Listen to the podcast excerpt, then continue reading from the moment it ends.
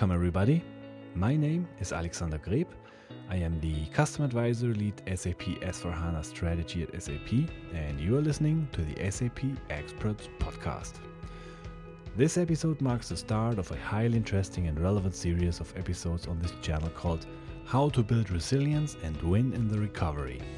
In this series, we present you several episodes of condensed best practices and strategic know how.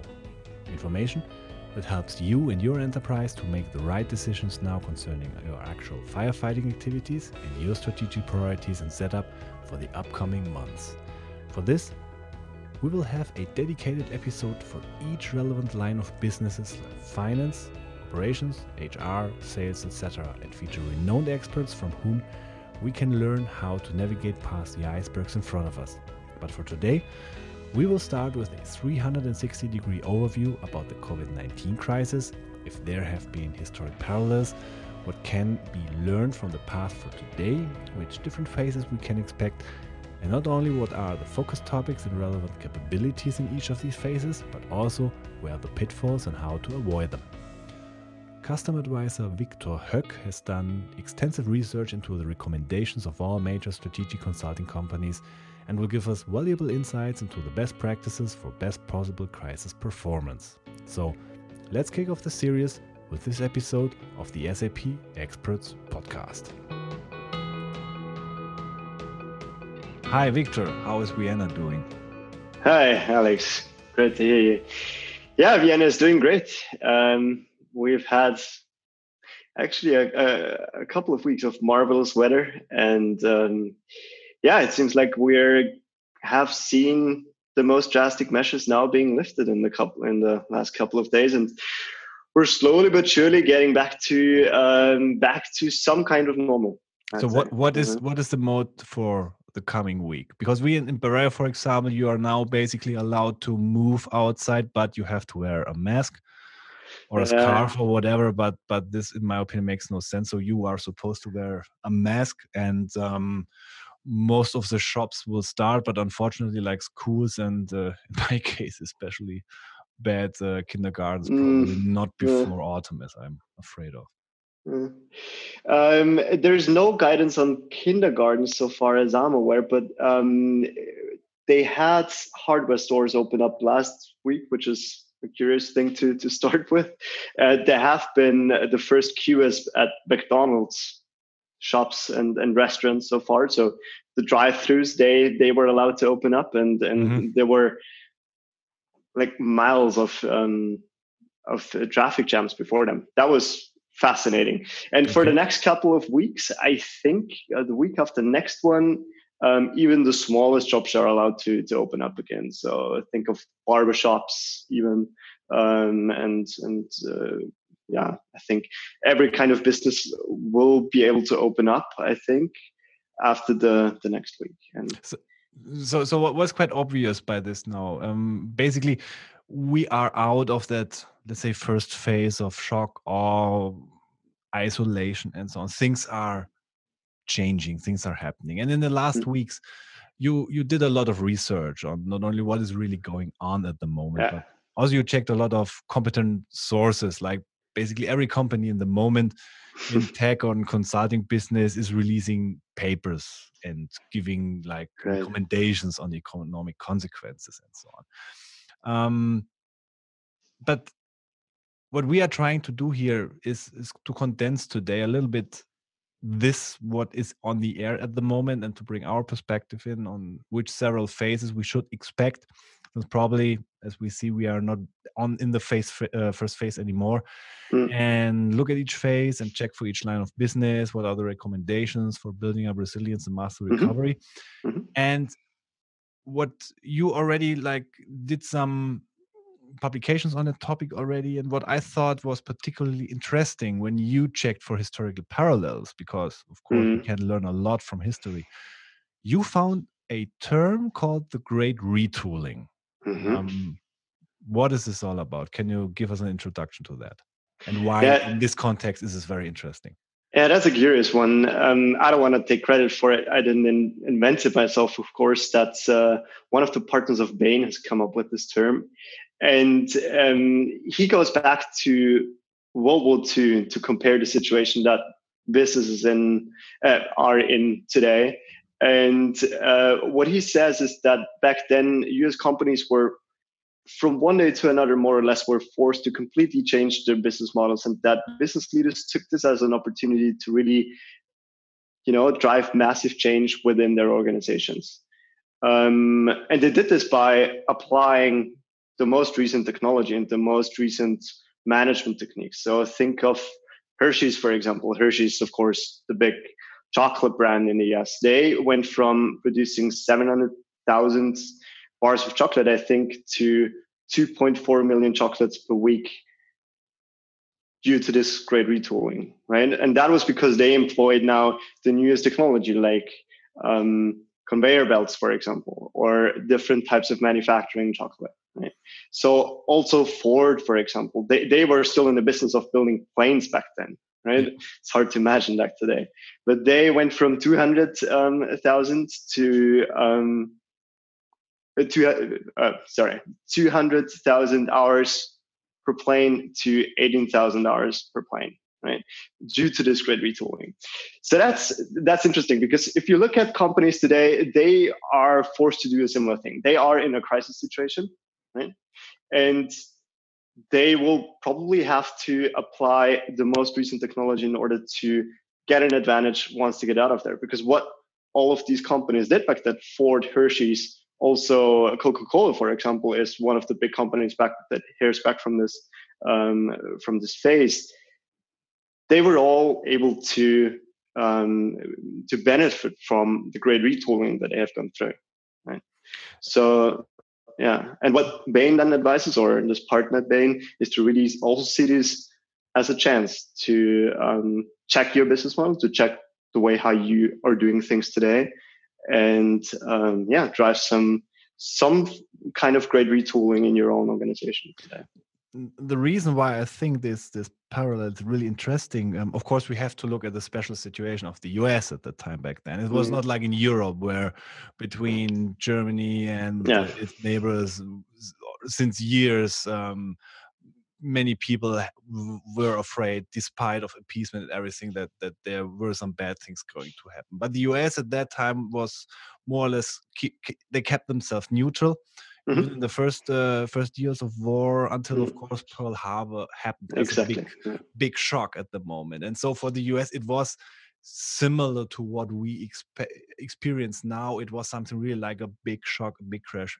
things are going uh, to mm-hmm. change very fast and um, also very interesting what what you said concerning um, not only the outputs completely changed because the same suddenly companies had not only to do to build different things like mm-hmm. we experience at the moment when companies that were doing like fashion at first are now building probably masks or formula one teams like mclaren are supporting building um, um, breathing apparatus those aspirators mm-hmm. and so on mm-hmm. it, it was also of course um, concerning their workforce in the same situation like we have at the moment when a workforce which were beforehand available then was needed for military services and so on mm-hmm. and they Absolutely. had to to cope with that new um new new new situation with with complete different um kinds of of working material they could put into it so it especially after the war um they did not go back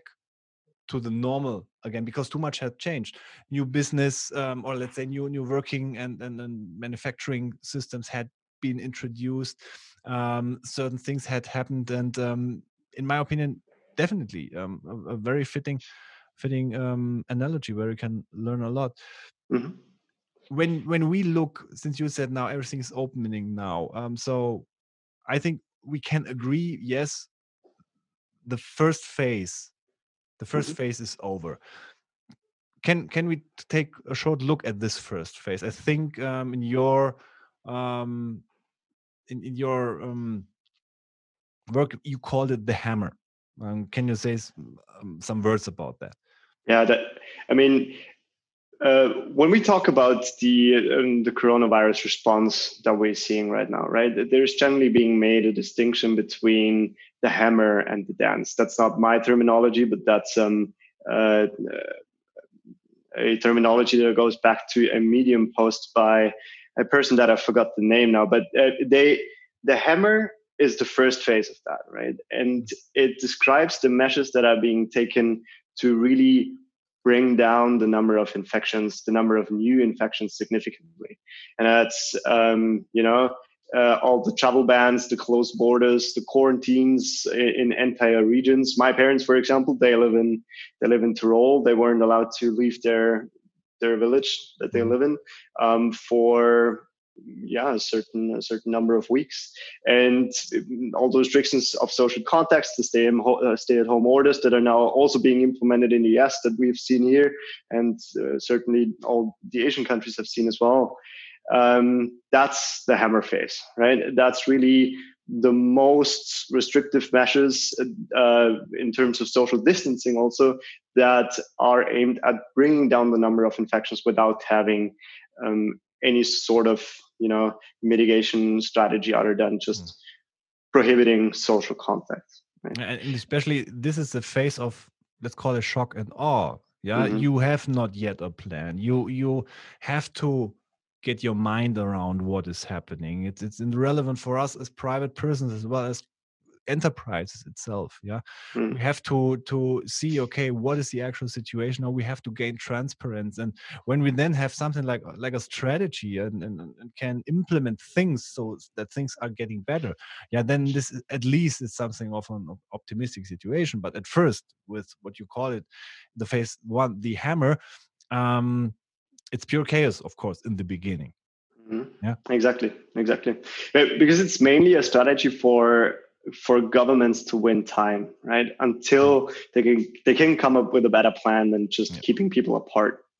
And yeah, and businesses were just forced to react to that. Um, they had to you know put a lot more focus on cash management of uh, of course because their regular revenue sources dried up from one day to another right that is the shock and awe that you referred to and um, yeah so they had to to significantly cut their payroll costs, for example. Um, here in Germany and Austria, they can do something called Kurzarbeit, so they can uh, reduce the number of hours that their workers are, are, are, working and receive some subsidy from the government. In the US, they are more or less forced to send their their employees into unemployment, um, and also, you know, just put off your payments, cash in on your debtors. Um, yeah, Adidas, H&M, Deichmann, those are the companies, for example, that have done this to uh, maybe be maybe more than was good for them. Yeah, uh, because as it turned out that that they were suspending their rental payments, although they were arguably quite uh, yeah profitable businesses that uh, inspired some public backlash against it which is why Adidas has backtracked, backtracked already. I'm not sure about the others, but they, um, yeah, so we've seen companies really go hard on their on, on, on their cash management strategy at first and yeah which is but i think um i have fully understanding of this um, in, in this situation you have to make decisions because any decision you make is probably better than doing no decision and, and let mm. the ship run down the stream but of course it's it's it's it happens then that you may do at first some decisions or some strategies which turn out not to be a good idea yeah mm, everybody mm. does and you maybe um, get not the complete scope of course of that situation. Myself when, when i heard the first time i think in, in, the beginning of january of this strange virus which is happening in china and okay to be honest i thought of been there done that. Yeah i exactly. I i we had sars we had uh, the, the pig flu or whatever in the past and so on. I said oh come on. Hmm, yeah okay once more. Yeah.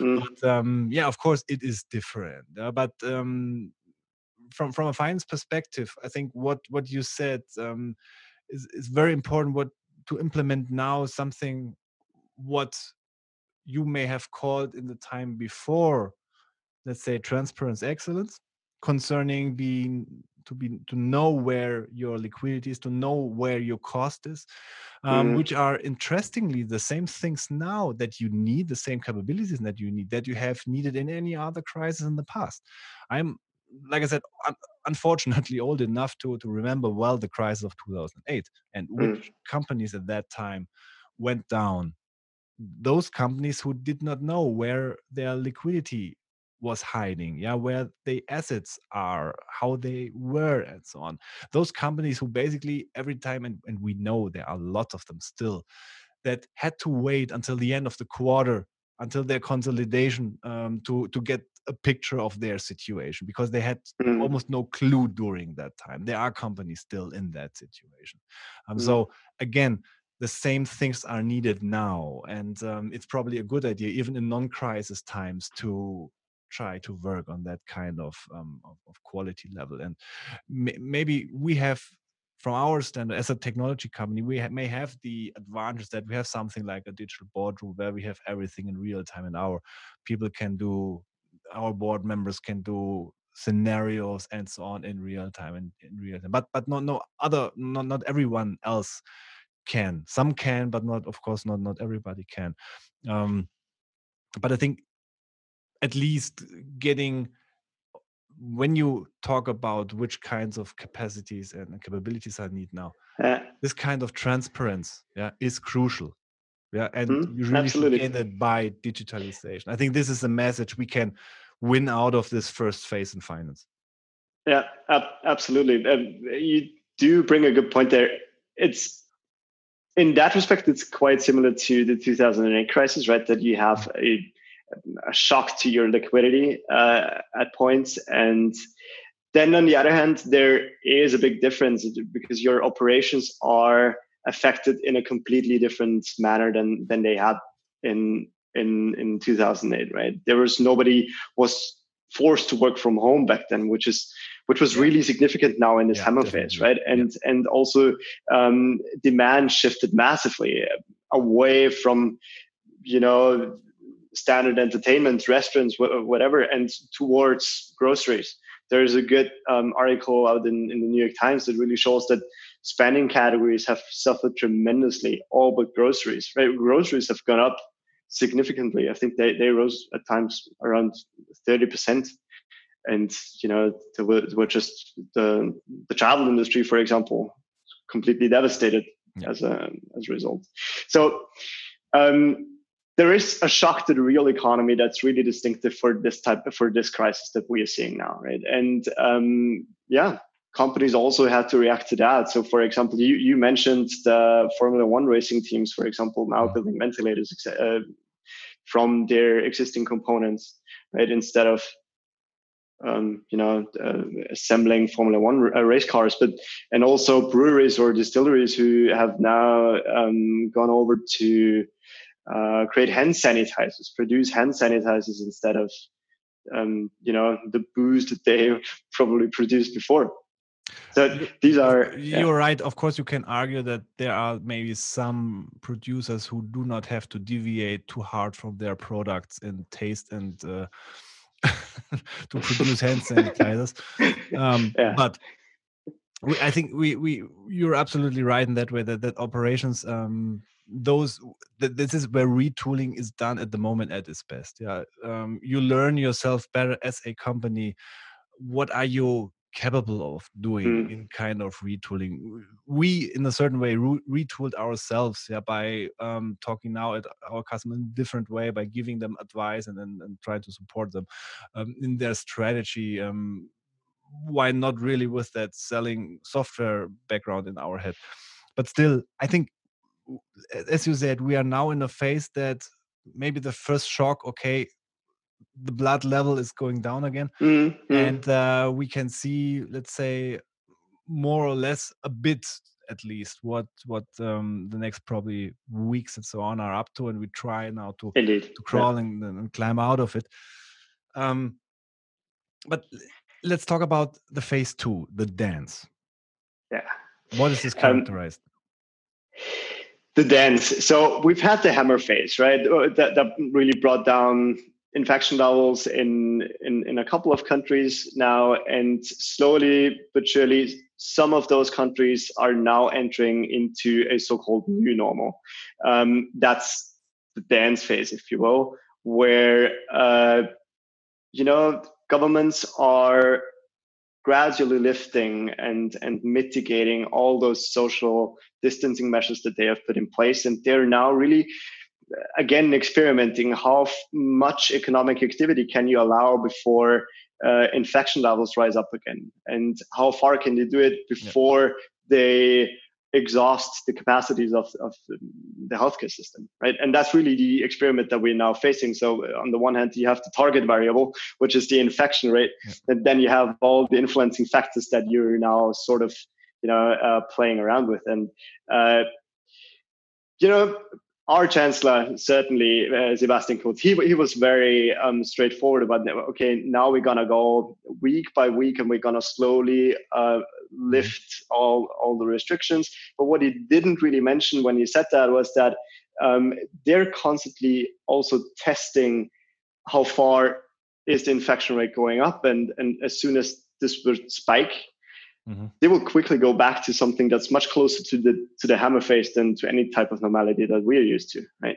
So there is this uh, this this you know sort of Damocles more or less. Um, it's like like like snapping walking, back can always yeah. happen. Yeah. It's like walking on a knife's edge, and and of course exactly. you probably it is like this. If you like continue this for um, several more weeks, yeah, probably lots of more companies and, and bigger parts of the economies are going down what you also then of course have to consider if this still something justifiable yeah um, of course then if you look and and i think this is then where where things are getting interesting mm. um, there are several countries probably when you look into media and and see certain leaders how they yeah act in that kind of kind of mm. situations what their country is that they are probably too early in lifting up these kind of restrictions again. So mm-hmm. um, when we talk about what what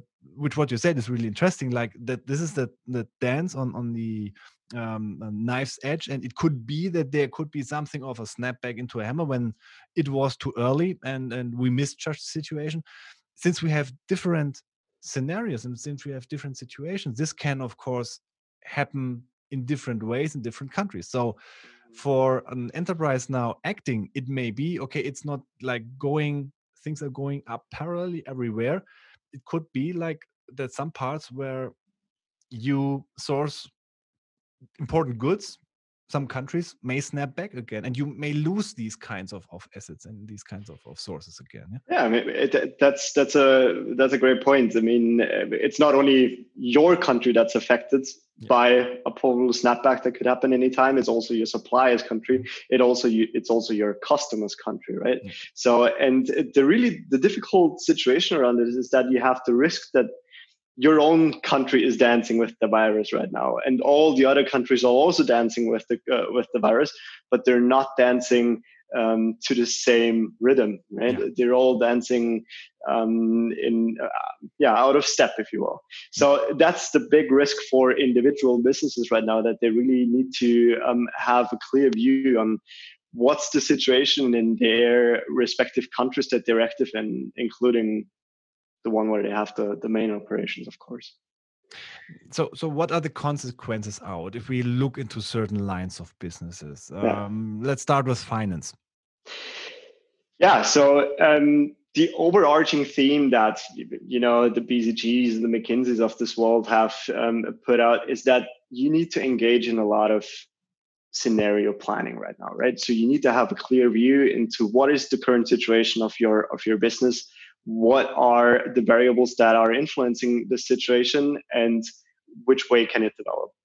And then you define certain actions that you that you you know sort of put in a in a drawer and once certain kpis cross uh, cross a, a predefined threshold then you would put out this drawer and say okay this is our contingencies um, measure that we put in place here. And, and that's this tune that they put in place for finance as well, for example. So um, you need to run a lot of liquidity stress tests and um, really run down your P&L to, to see where are your biggest costs right now and uh, where can you possibly, you know, free up liquidity um, when push comes to shove. And yeah so that's on the one hand you need to really be good at managing your risk and then on the other hand you need to be able to cut your costs um, significantly, uh, um, and you need to, yeah, just be much more flexible with your cost structure. And yeah, so that's really what um, what they were recommending um, for that part. And so, so, we're basically in something like a capex to opex shift, which is happening at the moment. Then, then in this phase where you really have to try to um, not only keep the lights up, yeah, the, the storm is still there. You got your engine running again, but your ship is still going through the storm. You have to look to the left and to the right what is happening because mm. the scenario is not a global scenario but like as we said the scenario can be a scenario which is different in in, in all the markets where you sell and source and um, so when you when you look at and that's for example what what jeff scott said in, in one of our past episodes and so on in the, the conversation we had and of course if you were in a certain way better prepared because in the time before you took mm. a clear focus on let's say on digitalization on being able to run your core business highly automated because you want to focus yourself on um, flexibility on fast innovations on on areas where you can try things out you can you can fail of course there but but you have this kind of of two nodes and so on. So so you you are then in something of a wise pivot. Um that that's that's one of the possibilities um, to to probably come out better in the end like maybe others yeah? because mm. you have the flexibility and you have still your core business running at a certain rate um, because you need that liquidity this is what causes and what what what what what guarantees your liquidity but you're able to look forward and to react to whatever outcome shifts in demands and so on mm-hmm, whatever mm-hmm. Mm-hmm. and basically um, turns out to be yeah, uh, yeah which leads absolutely. us in the next step to the operations part or the the operations line of business yeah and well for operations and the the most important thing and the most obvious thing to do at this point of course is uh, to adapt your health and safety standards to the new demands i mean that starts with having your uh, staff wear masks and and but can even go to having to change the layout of plants um, if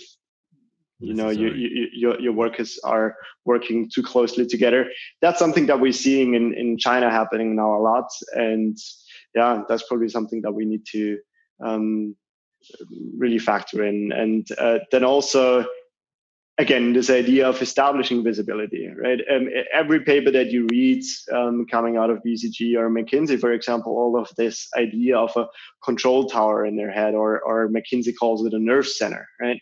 They um, have this idea that you're sitting um, in sort of a war room like setup in, in your boardroom and have all the latest numbers of your uh, of your firm at hand and are able to you know react swiftly and that's you know uh, that really reminds me of your rap about um, the insight to action mantra that you're always uh, that you always talk about when you talk about S4HANA, for example. That's really what they're aiming at here, right? And I'm afraid a lot of the, um, or many customers that that I talk to, they really struggle to um, have the latest numbers available at all points in time, right?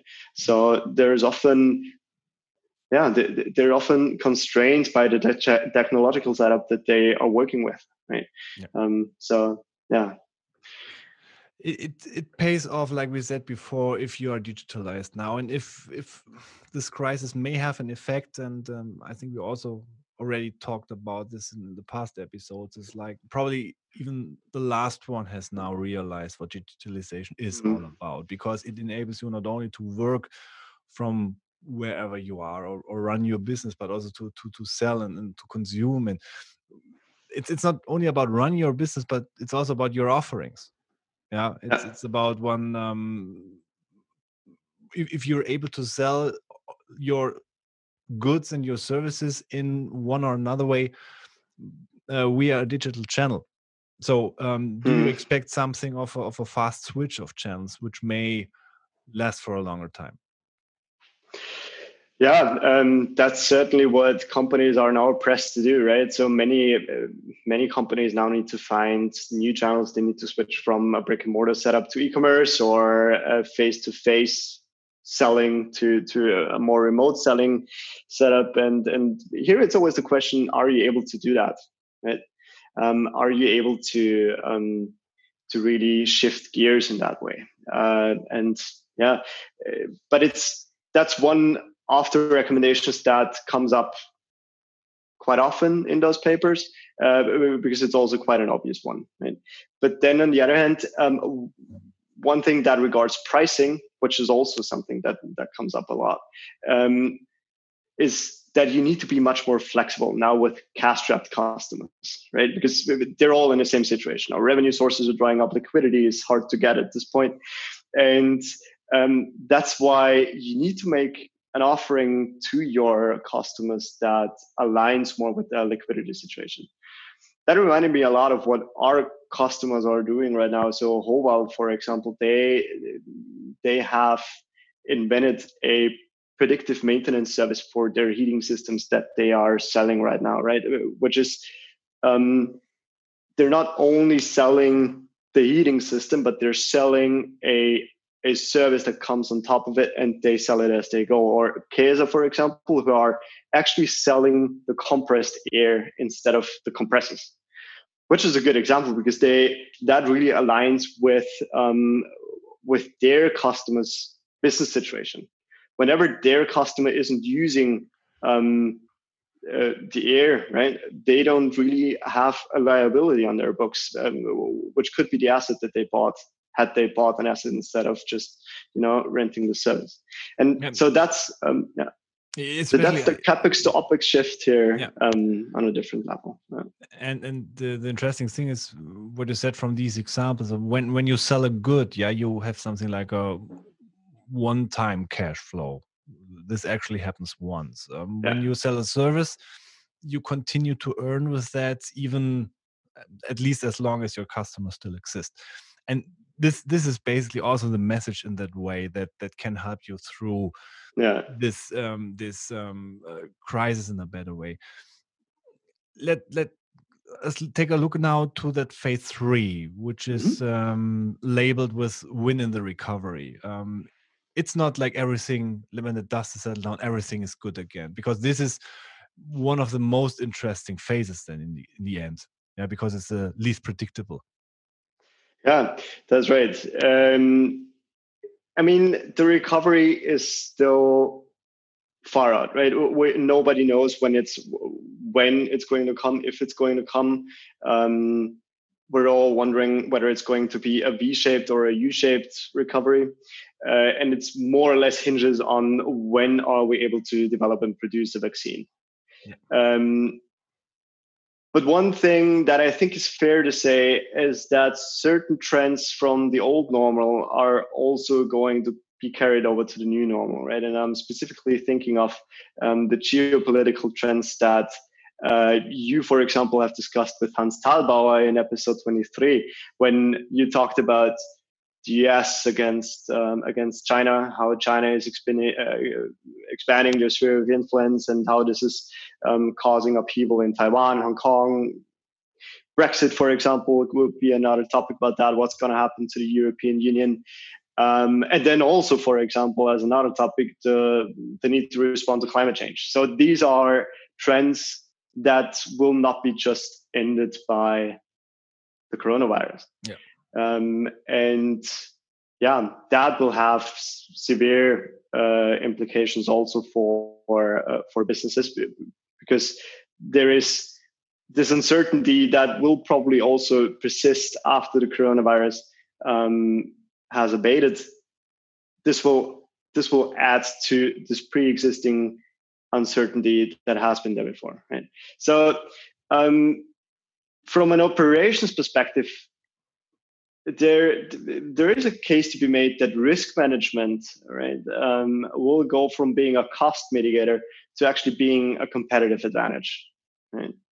That um, your because you know tacitly there's this trade-off between um, supply chain stability and supply chain efficiency. Right in the past days or um, in the last 20 years, uh, there was a clear focus on um, supply chain efficiency. Right, you reduce your working capital, you implement a just-in-time delivery mechanism, and uh, that went at the expense of stability, as we have now seen, right? Yeah. With, with, all the disruption of this um, uh, of those supply chains, that was an effect of you know very far stretched um, supply chains that went once across the globe and back, and um, had very little, um, you know, very little inefficiencies in them, right? Uh, very little redundancies. That's the word I was uh, was looking for.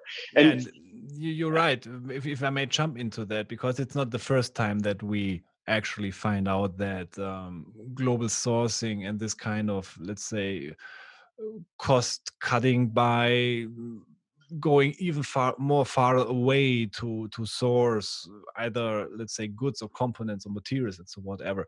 We already had that for example during um, this an example that i remember very well. For example when fukushima that mm. an earthquake was happening and uh, with the the uh, atomic power plant exploding in the end and so the whole area mm. was you, you could not could not enter again the car industry at that time um, was experienced several problems because unfortunately from that area most of the displays for the navigational systems came from yeah so they could mm. not produce because um, that tiny little component was coming more or less exclusively from a small strip in the world, somewhere in Japan. Mm-hmm.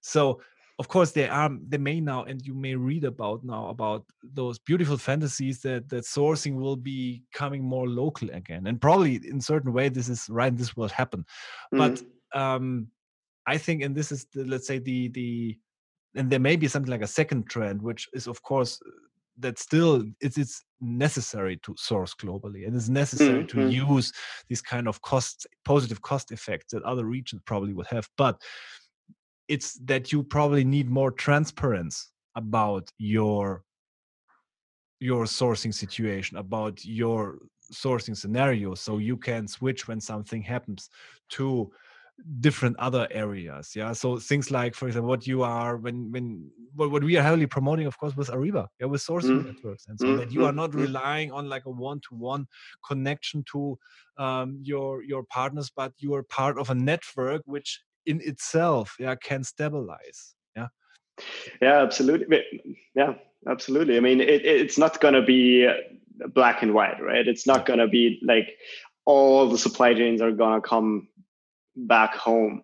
Um, but I think that there's going to be an increasing focus more on the supply chain stability part, right? Where manuf- manufacturers are going to be increasingly accountable to their customers about about uh, how stable are they in terms of how reliable are they in terms of um, being able to deliver even in a crisis situation right and and so they need to be able to prove to their customers that they will also be able to deliver no matter what um, so yeah we could see some higher stock levels to some degree um, smaller factories being but higher more highly uh, automated factories being um, set up closer to the consumption markets, right? So think of what Adidas is doing, for example, right? Uh, they are 3D printing shoes now in Europe or in the United States, as opposed to producing them in in China, uh, the old the old fashioned way, and then shipping them to the respective markets, which is in a in a setup like that much more advantageous to them, right? And yeah. we could see a trend that goes more towards towards a, a setup closer to that. Yeah, but um, in the end, businesses will need to be able to handle um, even more complex supply chains because, as you said, right, with, with something like a Ariba, like uh, with a network yeah. of suppliers, right, you need to be able to not only handle this one supplier that you had before, but now you have three or four in different parts of the world because you want to spread out the risk yeah. also over across regions. Exactly. And um, that is certainly going to be a um, a competitive advantage if you're able to do this um, uh, going forward. Yeah. Let's look at people um, mm-hmm. because uh, today I, I, read in in the media that of course, people throughout the world are losing their jobs at the moment. And, Mhm. um, I think nobody is really sleeping perfectly well at the moment, and this is absolutely right to do so. But when when we're talking about like the US, probably are having something like an unemployment and actually um, based on the numbers of people um, who apply for for support probably has risen up to like 15% again Hmm. um, is, Oh, it, is, is yeah. it now that that uh, suddenly war for talent is not over yet well was it before? Uh, the war for talent is over and talent is won, and now, yeah now we're opening it up again. Yeah, um, maybe. I mean, it, there is, uh, yeah, two things actually. One thing that I found particularly interesting that McKinsey had written, for example, they said that now that we're all sitting at home, you know, not sitting in our offices, uh, we could see a model um, coming up that's very akin to Amazon Mechanical Turk. I don't know if you're familiar with that. Um, uh, Amazon Mechanical Turk is, is a platform where you can upload small pieces of work. So, for example, labeling Mhm. um, labeling pictures for so that um, a, a, a algorithm could learn them, right? So you need to someone needs to label them. Uh, this is a cat. This is a dog, so that the machine learning algorithm can can be optimized based on this material. And so they upload this material to this platform, and there is people sitting on the other end of this platform that are being paid a cent or a fraction of that for every picture that they're looking at, right? And um, so a crowdsourcing type of of uh, you know employment regime, if you will, where uh, that could be something that could be much more uh, common when we come out of this crisis and are much more accustomed to working from home. But then on the other hand, you know that um, in usually in a crisis when you um, when you have to lay off staff, um, often you also have to let go of your best people. So uh, for those companies that come out the other end faster than the others, they're definitely in a better position to also attract good talent that they might not have been able to um, before Corona. So that's certainly also an an effect that we're going to see. And what um, also maybe an interesting aspect is uh, when we go through these three phases that we've talked about, and of course, Mm. yeah, working from home, maybe, and I'm like now purely subjective here now from my own situation. Okay, working from home for myself is not really something new. I did it for the last 15 years. Uh, I have always had employees which were who were supporting that and then which because it fits my situation best and i'm mostly efficient by being flexible like this. So for me Mm. this is nothing new. But still there are lots of companies lots of people were either from their business model because you know they're manufacturing especially for like blue collar workers for example this is of course not so easy. But when they are talking about we want to attract the best people there may be of course a certain shift that maybe not something like money is still relevant maybe not something like um, the equipment in the office with having uh, maybe a kicker or whatever is is relevant um, but uh, people may think about how well equipped is this, is this company are they able to let me work at home when things are going down again for my own flexibility and for my own sake and for my own Mm. safety this may Mhm. be something which is really relevant i also heard um, a customer of mine who said that they are really knowing that probably when this crisis is over all those people now who went home to work probably not everybody will return. In that way Mm, mhm. that they say they will probably continue to be like this because they learned it the hard way that is possible. That is perfectly fine. We still are in this aspect with many customers we experience in in in an effect that a mind setting is really changing in that way. So a lot of is happening now. And on on the second aspect when we go now to, the- to the to the back to the second and third phase when we're talking about retooling it's also about um, not only retooling your machines but also retooling with your human capital with your people like okay maybe we're not able to do this kind of our business but um, with the competencies and so my people have what can i do instead and by this this may be something like the spark that sets the analytics in mm-hmm. hr finally on fire which is still a very young discipline to having mm-hmm. analytics mm-hmm. possibility in in hr what can i do with with my workforce that i have yeah I mean, that's a yeah, that's a very good point. I mean, um, many of the things that certainly that we now talked about in in phase three is a little bit of speculation, right? But the one thing is certain: this crisis is is changing us, right? It's it's changing the way we consume, the way we work, right, and and the way we live. Plainly, yeah. I, for example, I have developed a taste for for cooking that I didn't really have before. So people are hanging out on Zoom. Oh, thank you. uh, people are hanging out on Zoom instead of bars, right? Yeah. Um, yeah. So um, many of these things are probably going to go back to where they were before we went into this crisis. And um, am I still going to love cooking as much once the restaurants open? Who knows? I don't know. Maybe you're congratulating me too too early on that. But um, nobody will be able to predict which trends will persist? Will the work from home trend that you talked about before, will, will this persist or, will we much rather go back to our offices like, like you do, right? And I think, I think this is where um, ex- what, what we at SAP call experience management comes in, right? Being able to reach out to your customers, being able to reach out to your workforce and really see how are they doing and, and, and, how are their habits and, and the way they work and the way they live developing right? Because in really uncertain times like these you need to be much closer to them and yeah and then the having the ability to adjust your operations accordingly that's probably going to be key going forward and um, yeah.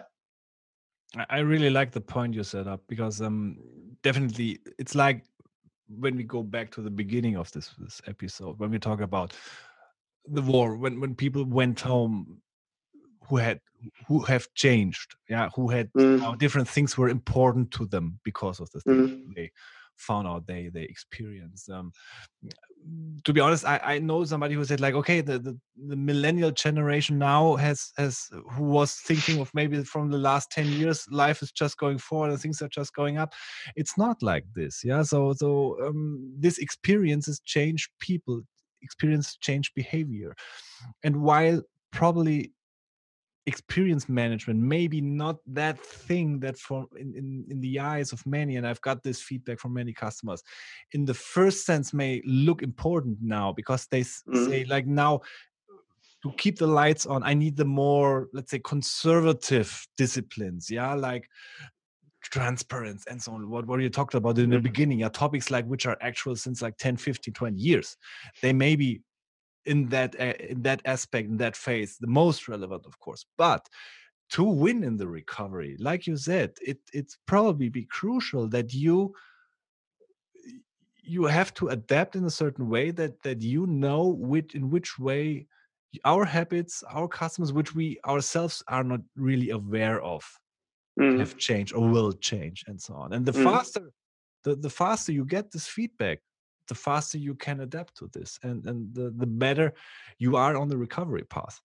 yeah? Exactly. And if there's somebody still asking like mm, what shall i do with all that kind of XM? What's in there for me? I think that's it yeah, yeah. the classic yeah. thing may help you to survive but the the new disciplines like the experience management probably will get you out faster and more successful. Yeah that's a really great wrap up, I think, for that, Victor. Thank you very much. Um, we will go in the next episode a little bit more into the detail for mm-hmm. the several LOBs. Um, you said like you want to continue publishing, you want to continue your research. Where mm-hmm. can people follow you? Uh, on LinkedIn, best. Um, so my name is Victor Hoeck, H O E C K. Um, just reach out and um, happy happy to talk to you. Yeah. Fantastic, Victor. Thank you very much. It was really interesting, really insightful. Thank you for all the great effort and work you put inside in, into that. Stay healthy. Yeah, thanks for having me on, Thanks. Bye bye. You too. Bye bye.